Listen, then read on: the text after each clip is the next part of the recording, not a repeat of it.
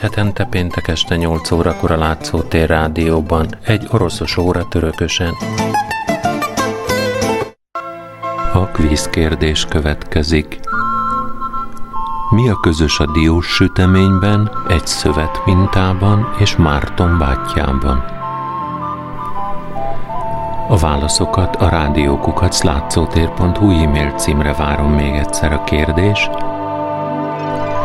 Mi a közös a diós süteményben, egy szövet mintában és Márton bátyjában?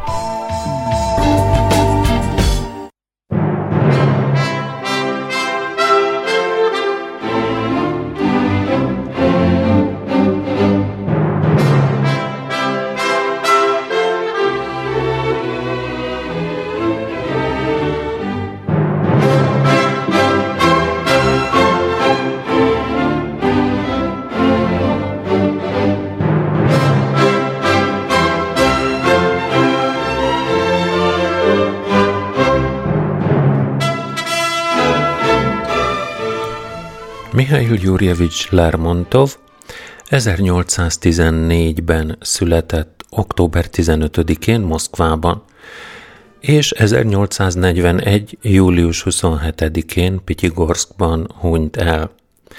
Ő a legnagyobb orosz romantikus szerző. A Girojnáseva Vréményi a korunk hőse című regénye nagy hatást gyakorolt a későbbi orosz író nemzedékre – ő az orosz költészet Puskin utáni korszakának egyik legnagyobb képviselője. A próza fejlődésében új távlatok kialakítója, és az 1830-as évek irodalmának legmarkánsabb jelensége.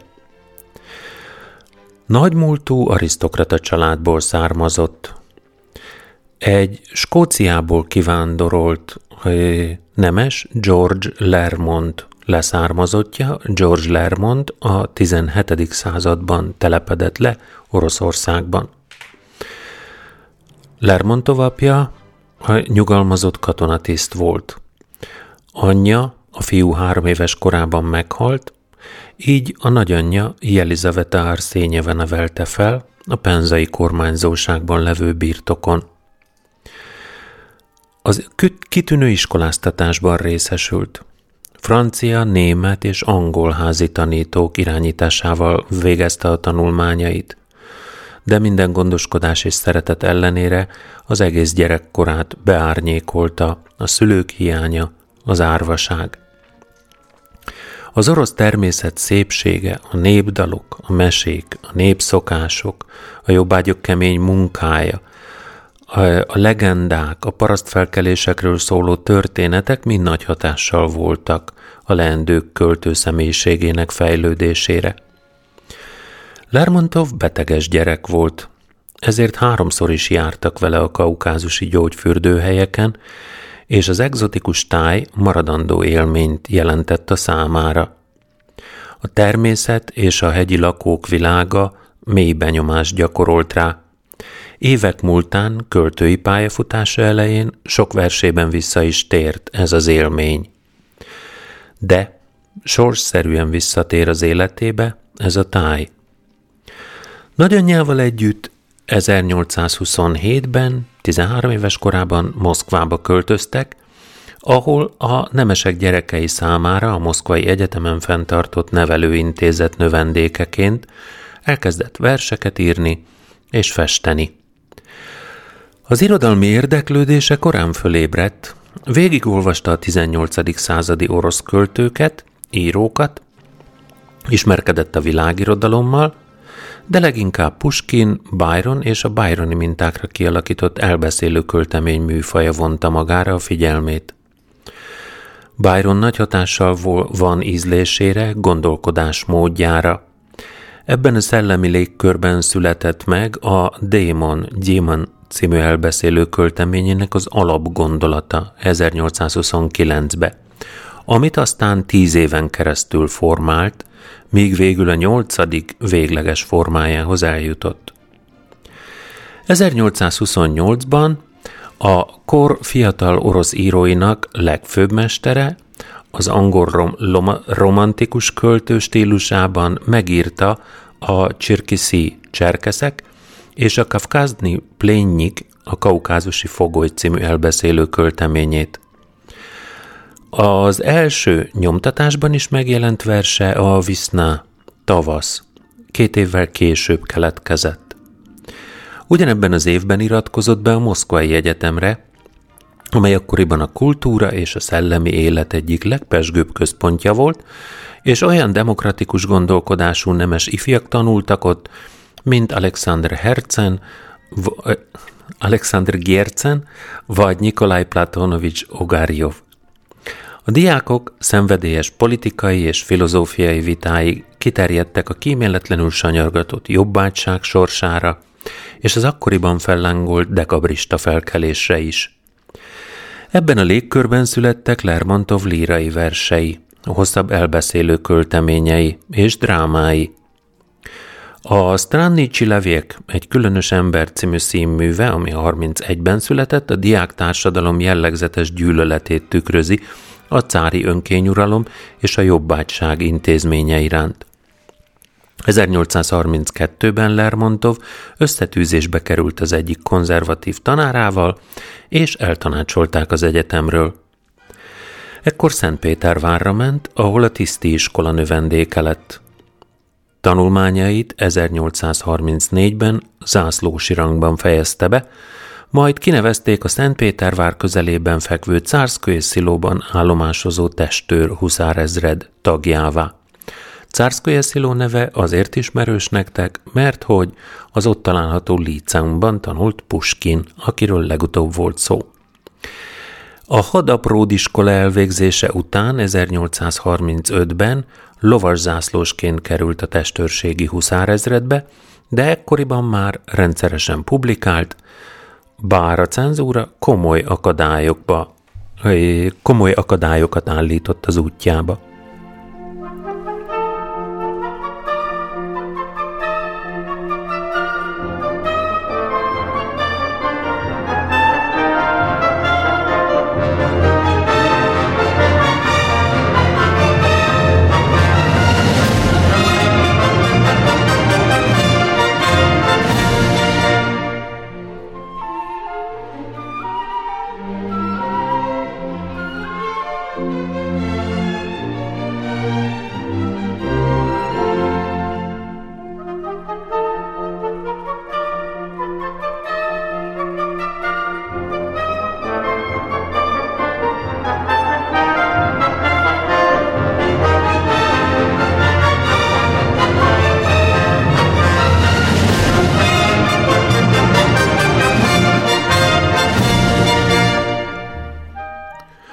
Fiatal tisztként az ideje legnagyobb részét a fővárosban töltötte, és az arisztokrácia életéről tett kritikus megfigyelései alapján írta meg a Masquerade, a Álarcos Bál című drámáját.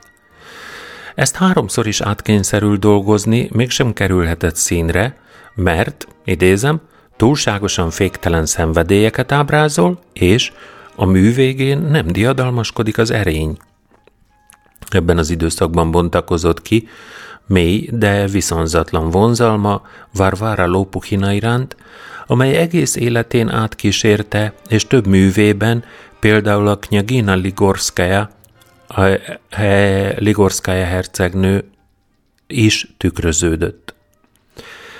A Huszár és Dendi állarcába bújt fiatal költő a Pétervári irodalmi körökkel jó kapcsolatot tartott, de Puskinnal és közelebbi barátaival nem került személyes ismerettségbe.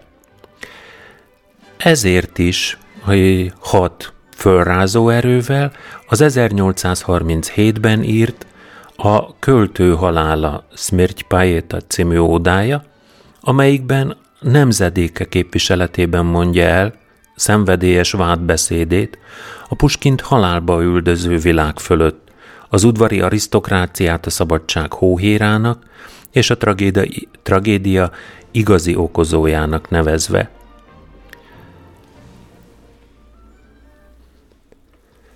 Meghalt a költő. Tisztasága rabját, gonosz szó fentebe.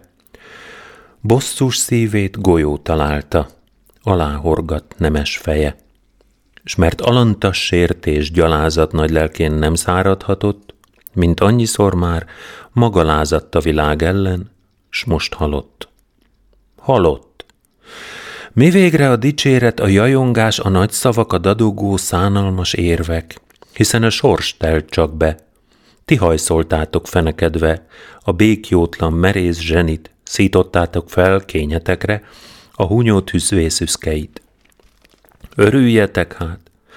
Ezt a szégyent, gyötrettetést nem bírta el, kihunyt csodás szellem szövétnek koszorúja, porban hever. Gazgyilkosa, nem volt menekvés, pontosan és hidegen ölt. Nem reszketett a fegyveres kéz. Üres a szív, jól működött. És nincs, itt, és nincs is mit csodálni.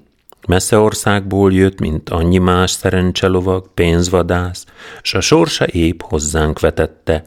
Dőjfösen járt közöttünk, kinek nincs köze földhöz és beszédhez, dicsőségünkre fel nem érez, nem is tudhattam a véres percben, mire emelkezett. S meghalt. Fekszik sötét verembe, mint amadalnok, kedves, ismeretlen, ki vak féltés prédája lett, kit őzengett csodás erejű versben, s kit, mint őt, hidegen egy kéz leterített. Miért, hogy az egyszerű barátság enyhe békevilágát az irigyvilággal felcserélte, mely folytogat szabad szívet lángszenvedélyt? Miért adott kezet hitvány rágalmazóknak, hazugszóknak, miért hit, s alamusziónak ő, ki az embert jól ismerte rég? És ők koszorúját letépték, és helyette babérral befont tövis koronát kapott, mely durván felsebezte fenséges büszke homlokát. Utolsó perceit keserítette méreg. Álnok fülbesúgók, gonosz tudatlanok, s meghalt, s mardos ta fullánkos remények, tüntén keserű kín, s bosszút nem állhatott. Elnémult a gyönyörű ének, s nem zendül többé soha már. Letelt szűk, iszonyú menedéket a pecsét alatt, hallgat a táj. Elfajzott korcs kevélyek, vétkükről hírneves atyák utódai kegyetlen sors szeszély sújtotta nemzedékek rabszolga lelkű meg tipróiti, ti, kik a trón körül siváran tülekedtek, szabadság, szellem és dicsőséggyilkosok, törvényetek oltalmat átti nektek, igazság, jog nem fog ki rajtatok, de van egy más bíró, s minden bűnök tudói, rettentő lesz ítélete. Aranyatok nem fog megóvni, szándékot, tetteket ismerő eleve, s nem óv ott rágalom mind meglakol bűnéért, irgalmat ne reméljetek, mert nem moshatja le a költő tiszta vérét, pokol fekete véretek.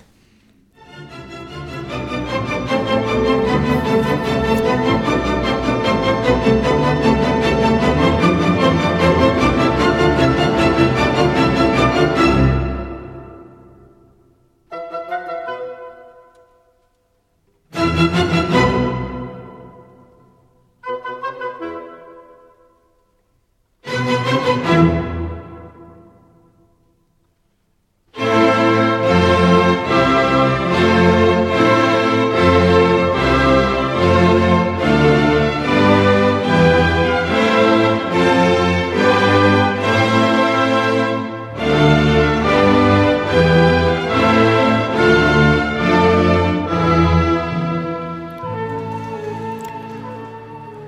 1837. márciusában, amint a vershíre eljutott első Miklós cár udvarában, Lermontovot letartóztatták, és egy a Kaukázusban állomásozó hadtesthez száműzték, mint politikai bűnöst, mivel a vers utolsó sorait nyílt forradalmi fölhívásnak értelmezték a cári udvarban. Veszélyes, de érdekes szolgálat várt rá, ennek során beutazta a Kaukázus városait, járt a hegyekben, látókörét itt jelentősen kitágították az utazások, a Kaukázusban száműzetésben lévő dekabristákkal való találkozások, és az, hogy megismerkedett a grúz értelmiség kiemelkedő tagjaival, köztük Ilia Csavcsavdze költővel, akinek a lánya, a híres orosz drámaíró és költő Alexandr Szergejevics Griboyedov felesége volt, és más, Tbilisi-ben élő jeles grúz költőkkel. Lermontovot elbűvölte a kaukázusi természet és költészet, de a folklór is felkeltette az érdeklődését. Tanulmányozni kezdte a helyi nyelveket, lefordította, csiszolgatta Hadzsi Abrek azerbajdzsáni mondáját.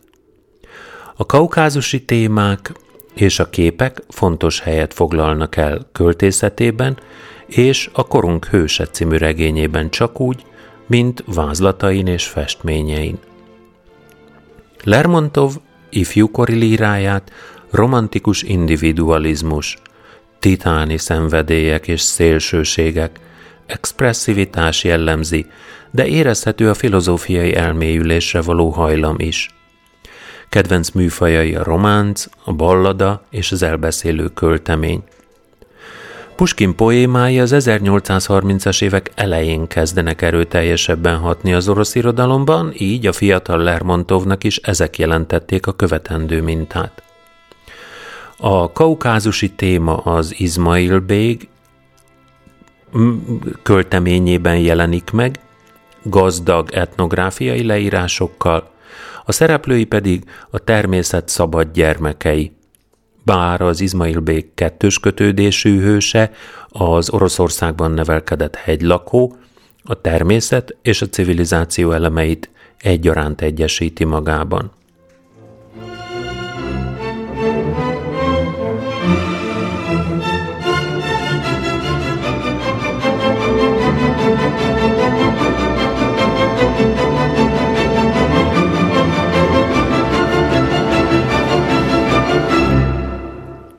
Nagyanyja és a befolyásos költő Zsukovszki fáradhatatlan közbenjárására Lermontov 1838-ban engedélyt kapott, hogy visszatérjen száműzetéséből a fővárosba. Egyre több verse jelent meg a sajtóban. Köztük a romantikus pésznya Procarjá Ivana Vasiljevicsa, Maladova Pricsnika Iudalova Kupca Kalásnikava – Vasiljevics Iván cárról, ifjú testőréről és vak, meg a vakmerő Kalasnyikov Kalmárról szóló ének, két realista szatirikus költeménye, a Tambovskaya Kaznácsia, a Tambovi pénztárnokné és a Száska, valamint a romantikus Démon. A Démon elbeszélő költemény. Alapkérdése az, hogy lehetséges-e a démonnak, a rossz képviselőjének a szerelem által megváltást nyernie, jóvá változnia, avagy mindörökre marad a tagadás magányos szelleme.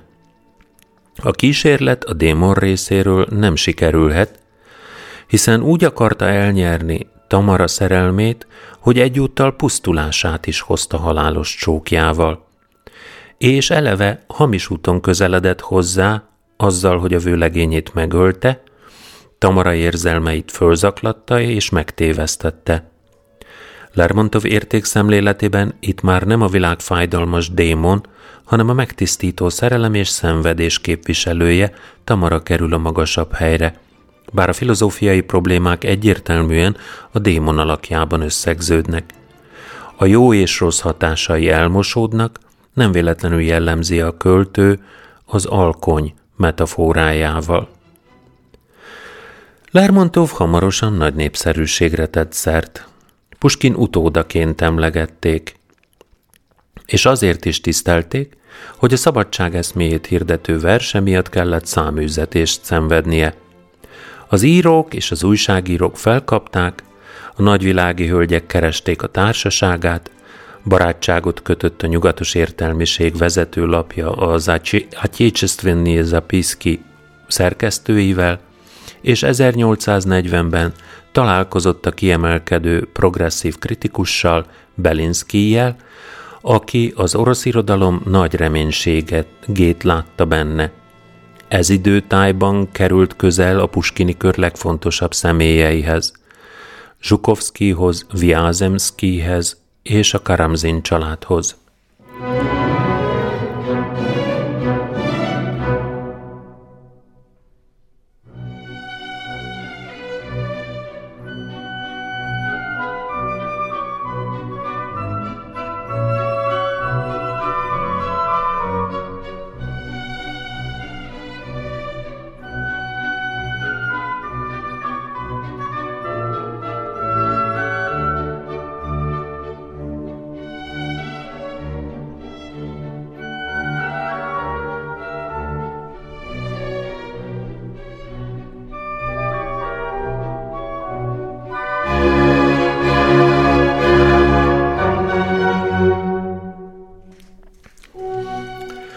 Az 1830-as évek végére kialakult alkotó munkásságának fő irányvonala. Szabadságvágyának és kora keserűen szkeptikus bírálatának olyan lélektani versekben adott hangot, mint a Dúma, tűnődés, a Nyivér Szibje, ne higgy magadnak, egyéni kifejezési formát pedig két kaukázusi költeményében a Mciri, a cserkészfiú és a démon romantikus és fantasztikus képeiben öltöttek. Ezt a két utóbbi művét Lermontov haláláig csiszolgatta. A korabeli társadalom és nemzedéke sorsának kritikus képét felvázoló, érett prózája a Korunk hőse című regényében érte el a csúcspontját. A Korunk hőse főszereplője a cinikus és rendkívül tehetséges Pecsorin már mindent megtapasztalt, úgyhogy kísérletezni kezd az emberi élethelyzetekkel. A mély társadalmi és lélektani mondani valót hordozó, ragyogó stílusban megírt realista regény fontos szerepet játszott az orosz prózairodalom fejlődésében. Ez a regény az első valódi pszichológiai regény az orosz irodalomban. Lermontov nem a főhős Pecsorin történetét, sem nem fejlődésrajzát mutatja be, hanem egy többség, többsíkú regény szerkezet segítségével külső és belső képet rajzol róla, de úgy, hogy a környezet is, ahol megfordul, éles megvilágítást kap. Kettős kronológiát tartalmaz. Az egyik az elbeszélés, azaz a pavestvaványé, a másik a történések az események ideje. Öt különböző történetet fűz egybe, amelyek közös összetartó eleme Pecsorin személyisége. Mindegyik fejezet más műfaj hagyományait utánozza. A narráció sorrendjében az első a Biela. Ez útirajz. Az elbeszélő, azaz az író, kaukázusi útján ismerkedik meg egy ott szolgáló tisztel, Maxim Maximicsel, aki egy hosszabb, kényszerű várakozás alatt meséli el Biela és Pecsorin romantikus, kalandos történetét. A következő fejezet Maxim Maximics és Pecsorin romantiku, pszichológiai karcolat formájában állítja az olvasó elé Pecsorin és az egykori fölöttes találkozását és búcsúzását, melyben a magányos és öntörvényű, valamint egocentrikus hős és a patriarchális értékek naív, becsületes képviselője szembesítésének lehetünk a tanúi, a narrátor nézőpontjából. A harmadik történet a tamany, a pikareszk regények hangulatát idézi föl. Pecsorint egy fekete-tengeri városkában váratlan kalandba sodorja nyughatatlan szerelme.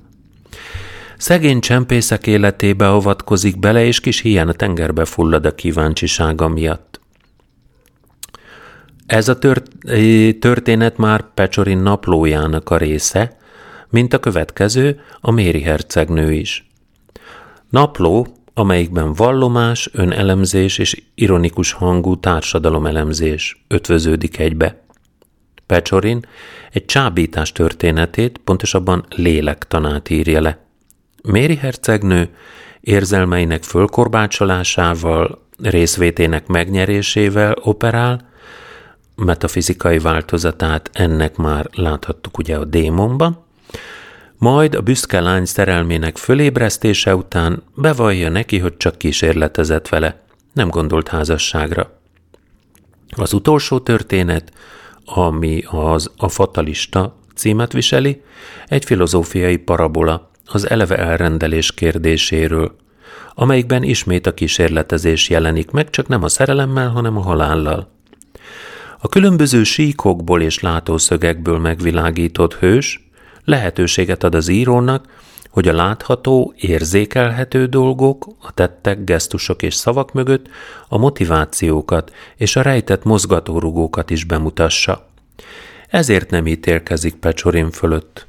Az első előszóban a kellemetlen igazságok kimondásának jogát és kötelességét védi, tehát elég, ha a diagnózist helyesen állítja föl, és a gyógyítást Istenre bízza.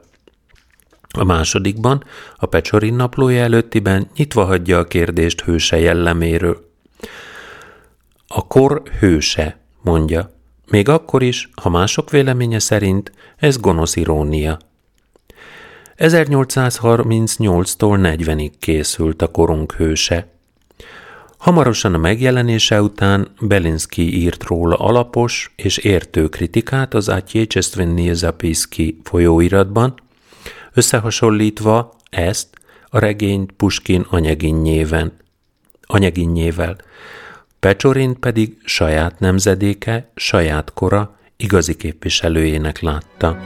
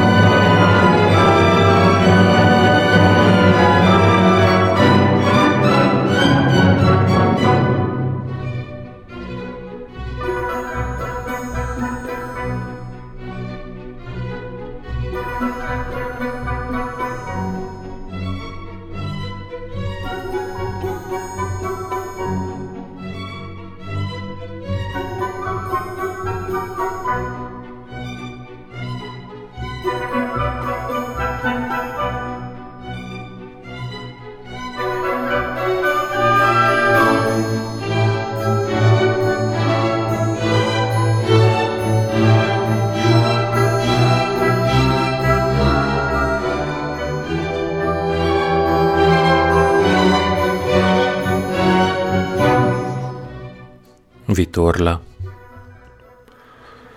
Távol a kék ködben, fehéren, magányos vitorla ragyog. Mit keres ott a messzeségben? A honni parton mit hagyott? Szél zúg, hab játszik a hajóval. Árbóc nyög, vitorla feszül. Nem a boldogság hívja, ó jaj, és nem az elől menekül felette arany ég, alatta az urnál fénylőbb tenger ár, és ő, a lázadó, a vészt akarja, nyugtot csak a vészben talál.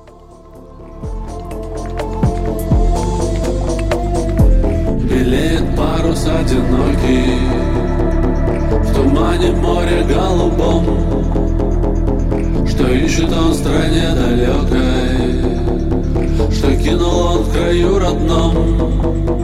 Играют волны, ветер свищет И мачта гнется и скрипит Увы, он счастья не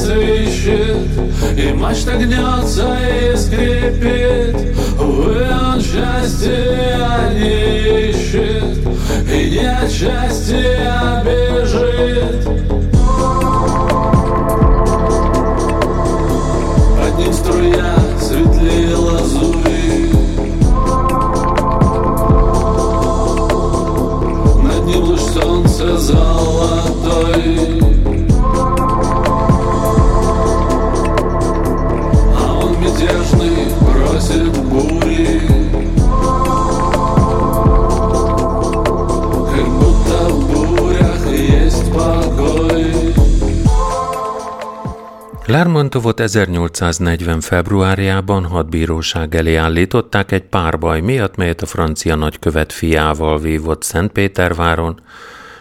Ismerjük két héttel ezelőtt, szintén francia nagykövet, nevelt fia, Puskin, csak itt ez még nem volt halálos. A párbaj azonban csak ürügyül szolgált rebellis költő megbüntetésére. A francia követ fia, Barant, tal való párbajt személyes okok váltották ki, a probléma az lett, hogy hazafias felhangot is kapott. Első Miklós cár parancsára Lermontovot ismét a kaukázusba száműzték. Ezúttal viszont egy olyan gyalogezredbe, amelyik veszélyes katonai akciókra készült. Hamarosan részt kellett vennie a lovassági rajtaütésekben és a kézituságban. Lermontov kitüntette magát annál a Valerik folyónál tartott kemény ütközetben, amelyet a Valérik és a Jakvan Pisú Én írok önnek című verseiben örökített meg. Na kinek a levele kezdődik, úgyhogy Jakvan Pisú? Hát persze, Puskinnál Tatján a levele, a Jevgenyi Ányegimben katonai vezetők meg is emlékeztek a katonatiszt költő példás bátorságáról és helytállásáról, a kaukázusi harcokban tanúsított bátorságáért föl is terjesztették kitüntetésre, de első Miklós cár megtagadta ezt az elismerést a lázadó költőtől. Nagyanyja kitartó közbenjárására 1841. februárjában Lermontovot rövid szabadságra elengedték – néhány hetet a fővárosban tölthetett, és tovább dolgozhatott megkezdett művein, több új verset írt, amelyek minden korábbinál, korábbinál érettebb gondolatokról és tehetségről tanúskodtak. Ilyen volt a Rógyina, hazám, a Ljubilijav Bilie Gódi, régen is szerettem. Azt tervezte, hogy saját folyóiratot indít, új regények megírására készült, és bírálatra kérte fel Belinskit. Tele volt tervekkel, szeretett volna kilépni a katonai szolgálatból és csak az irodalomnak élni, de nem kapott további szabadságot, vissza kellett térnie a Kaukázusba.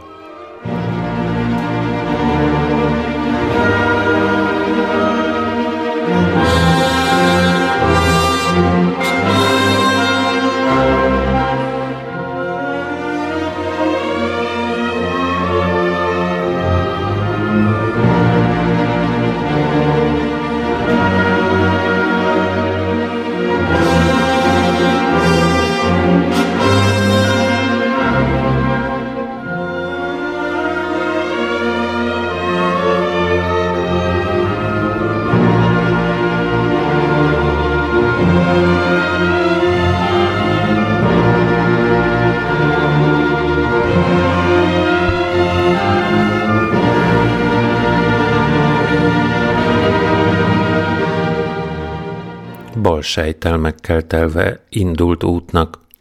Hosszú utazása során valósággal áradt belőle az alkotói energia. Utolsó jegyzet füzetében az orosz líra olyan mesterműveit vetette papírra, mint a spor, a megegyezés, a svidánye, a találka, a lisztók, tölgylevél, a nyet nyetibiatak pilkai jelüblő, így ilyen forrón, és az utolsó verse a prarok.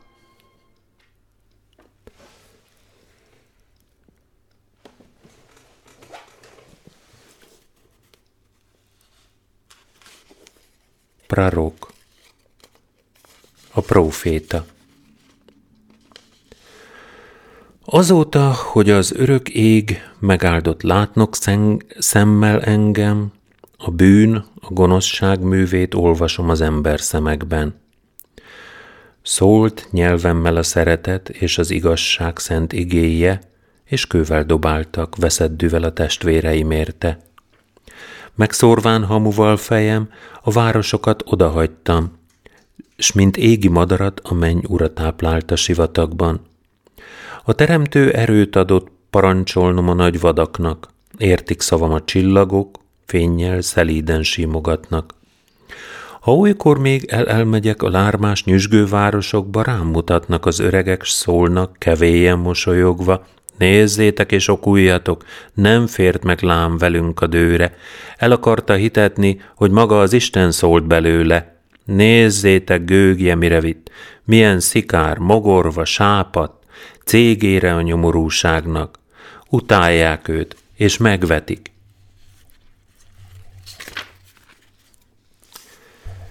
Tűnődés Bús szemmel nézem én esendő nemzedékünk, jövője pusztaság, homályos és sivár. A tudás súlya nyom, gyötör kétkedésünk, s a tétlenül vénülők sorsa vár. Apák hibáival megáldva bőven, a késedelmes ész is átkunk lett korán, fáraszt a lét, mint vak út, síkmezőben, vagy zaj idegen ünnepek torán. Egykedvűen felel lelkünk a rosszra, jóra, s a harc előtt korán hervadva veszt erőt, gyávák vagyunk, mikor veszélyt kondít az óra, s hitvány rabok vagyunk a hatalom előtt. Zsengén szott gyümölcs, mely értét meg se várja, szemnek nem lesz öröm, s az íze is hamis, ott függ virág között szegény, idétlen árva, s szépsége perce, hulta perce is. Agyunk kiszikkasztott a sok messz meddő tudásban, a jó barát elől irigyen rejtjük el bensőnket ott, ahol a remény s nemes vonás van, mert félünk, hogy rá szóval felel. Alig ittunk mohón az élvezet borából, s fiatal erőnk tőle oda lett. Csömört előzve meg, minden gyönyör javából kiszívtuk a legsűrűbb cseppeket. Költői alkotás, művészetek remekje, édes gyönyörrel meg nem ihletett. Érzések romjait még őrizzük remegve, mint földbe ásott hitványkincseket. A véletlen tanít gyűlölni és szeretni, de áldozatra nincs hitünk elég. Lelkünk titkos fagyát sosem tudjuk levetni, ha bár vérünk lobogva ég. Unottak már nekünk az ősök dáridói, s a kamaszkedv, mely bűnös romlásba hajt hír, s dísz nélkül fogunk a sír felé loholni, és gunnyal nézünk vissza majd. Mint búskomor tömeg, megyünk a ködbe veszve, vak életünk nyomát nem őrzi semmi meg, s utánunk nem marad sem egy termékeny eszme, sem egy lángész formálta műremek, s holtunkban átkasújt a bíráló utódnak ki versében gyaláz és ostorozva vág, mint a rászedett fiak, kik méltán gúnyolódnak, mert megcsalták a tékozló apák.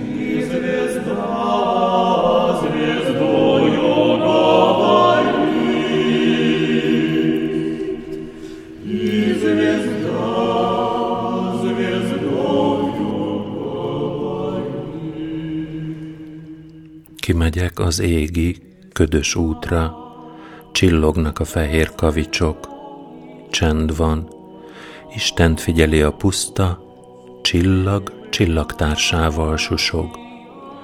Mi csodás az ég, mi ünnepélyes, kék varázsban aluszik a táj, mi emészti szívemet, mit érez, bán valamit, valamire vár? Nem várok már semmit a világon, múltamért se vádolom magam, szabadságra s nyugalomra vágyom, s elaludni gondolattalan.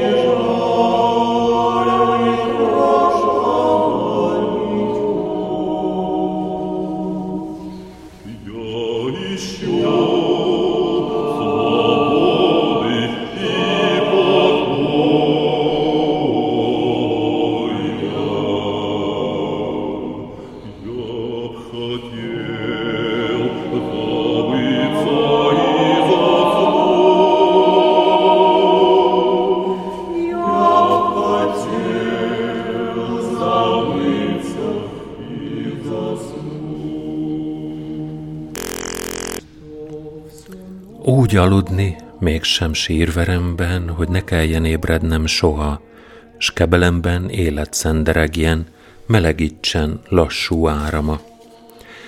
S míg egy édes hang fülembe lágyan, éj-nap szerelemről énekel, boruljon rám zúgó morajával egy örökzöld, sűrű lombú cser. A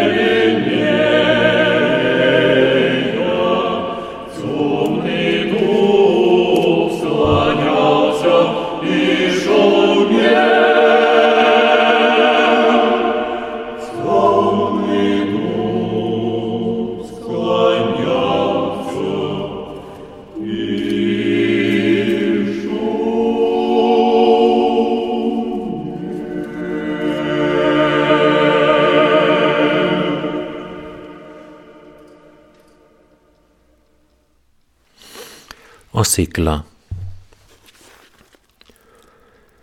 Elszunyadt egy arany fellegecske kebelén a szikla óriásnak. Jókor reggel, tovább másnap, játszadozott az égen repesve. De a helyén hűvös harmatocska fény lett, a vén ráncos szikla mélyen elmerülve áll a puszta térben, és magános sorsát siratozza.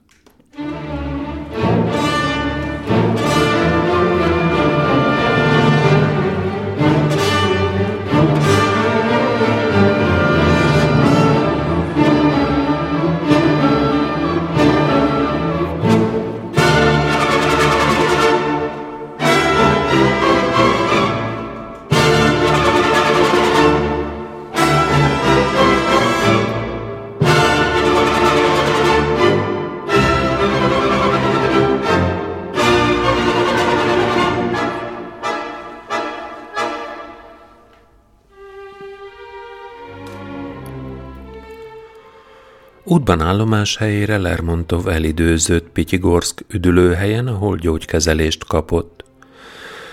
Itt sok Pétervári fiatallal találkozott a nagyvilági körökből, közöttük olyan rossz akaróival, akik tudták, milyen rossz híre van az udvarnál. Néhányan éles nyelvétől tartottak, mások irigyelték a hírnevét, és csak hamar intrikus, botrányos és gyűlölködő légkör alakult ki körülötte – egy alkalommal előkelő társaságban Lermontov megsértette régi iskolatársát, a Hiú Martinovot, aminek a következménye párbaj kihívás lett. Lermontov nem vette igazán komolyan az összetűzést és a levegőbe lőtt. A másik fél azonban nem így gondolkodott, és a pisztolygolyója 1841. július 15-én a Masuk hegylábánál kioltotta a költő életét. Két nap múlva a helyi temetőben az egész város jelen volt a búcsúztatásán. Lermontov koporsóját később a Tarhanai birtokra szállították át, és 1842. április 23-án az Árszenyev család kriptájában helyezték el.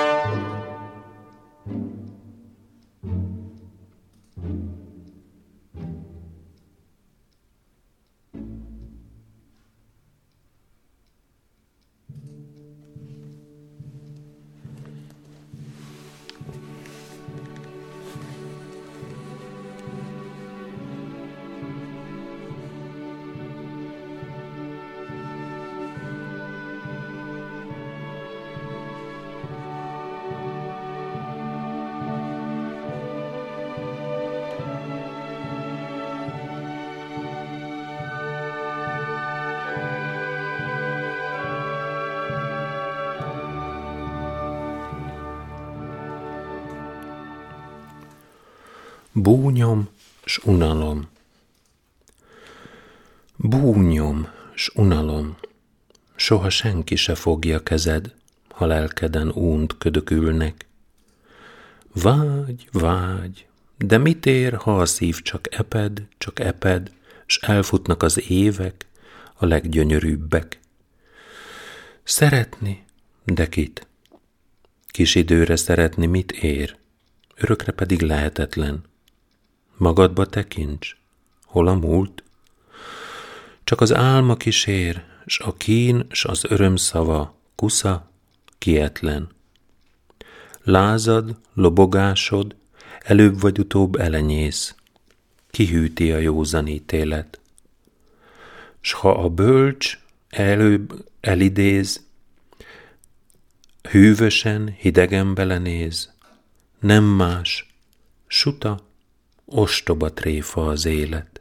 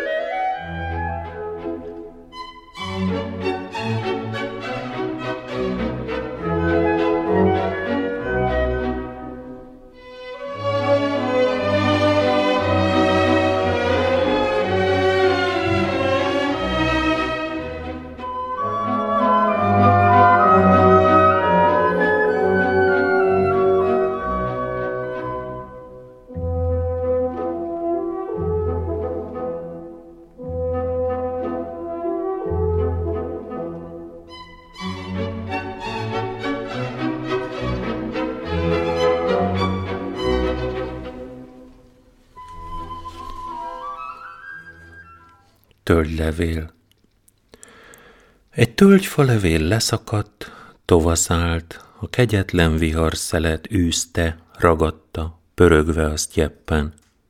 Tűrt hőt, hideget, sivatagba vetette a sorsa, míg végül a szélvész távoli tájra sodorta. Ott délen a tengeri tájbuja kertje virágzik, szép kertben a szél enyelegve susogva cicázik, Zöld ágon ringva pihennek az égi madárkák, zöld ágon zengve köszöntik a déli királylányt. S íme ott a levél, szomorúan menedéket kérve odahult, odabúdt a magas jávor gyökerére. Bús, árva levél vagyok én, suttogta könyörgőn, zord északi homba születtem távoli földön, oly céltalanul hánykódom rég a világban, dérs, hőkínozott, betegen pihenés találtam, óvjátok hát a szegényt haragos zöld lombok, majd érte cserébe nem egy csuda dolgot mondok. Mit kezdhetek én, te veled feleli a kopárfa? Én ifjú vagyok, te pedig beteges színű sárga. Nem kell, örömöm nem telne a csacska mesében, hiszen untat már a madárdal is engem régen. Idegen jövevény, nem akarnak, nem akarlak látni se mennyel. A napé vagyok én, csak is őt szeretem szerelemmel. Szép telt koronám simogatja az égi magasság, és dús gyökerem hűs tenger habjai mossák.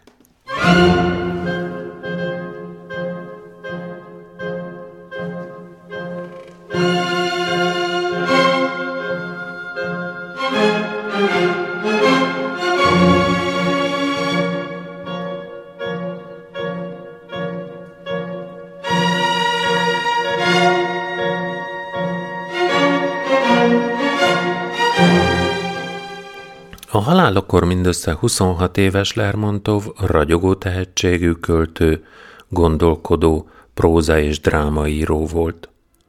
Puskin méltó utóda, az orosz irodalom legjobb hagyományainak képviselője.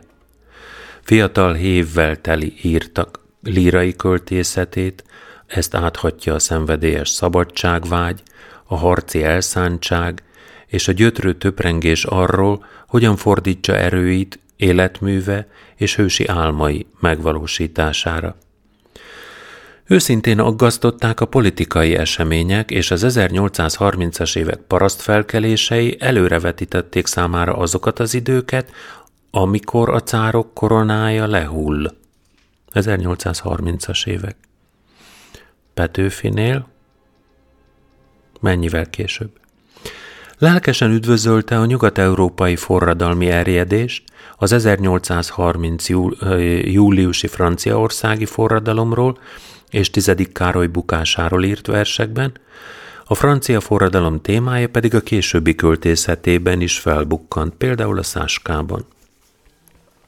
Lermontov életművét 400 vers, 30 elbeszélő költemény, 6 dráma és 3 regény alkotja. És bár a számok önmagukban nem sokat mondanak, de jellemző, hogy mindegyik műfajban örök értékű remek művet tudott alkotni. Költészetében szorosan összekapcsolódtak a filozófiai és a szubjektív, mélyen személyes motívumok. Ő vezette be az orosz irodalomba a vas verselésnek nevezett, hősies hangvételű, erőteljesen intellektuális kifejezésmódú költészetet. A jövő iránti lelkesedése az orosz társadalom szellemi vágyait tükrözte. Lermontov öröksége sok orosz művészt, a zeneszerző, színházi és filmművészeti alkotóműveiben él tovább. Drámái jelentősen hozzájárultak a színművészet fejlődéséhez, életútjáról pedig számos regény, vers, színmű és film készült. Külföldi elismertségét Farnhagen von Ense fordításai és cikkei alapozták meg. Ő kiadta németül a Belat és több versét 1840-ben. Bodenstedt pedig 1852-ben Berlinben jelentetett meg egy kétkötetes gyűjteményt Lermontovtól. Nálunk Arany János és fia, Arany László értékelte nagyra a művészetét. Tájleírásai, a kaukázus ábrázolása különösen az ifjabb aranyból, Arany Lászlóból váltott ki lelkesedést. Mindennek ellenére magyarul csak 1957-ben 61-ben, 74-ben és 80-ban jelentek meg válogatott művei. Két kaukázusi elbeszélő költeménye pedig az Izmail Bég címmel 1983-ban látott napvilágot. A mai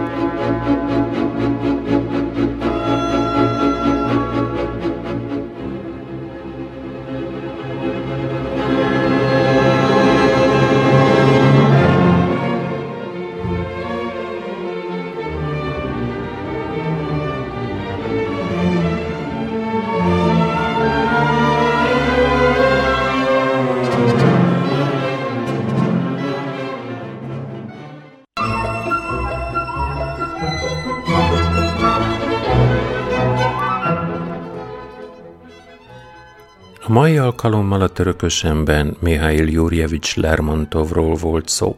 Köszönöm szépen, hogy velem tartottatok, és szokásomnak megfelelően a hétvégét ezennel ünnepélyesen elrendelem.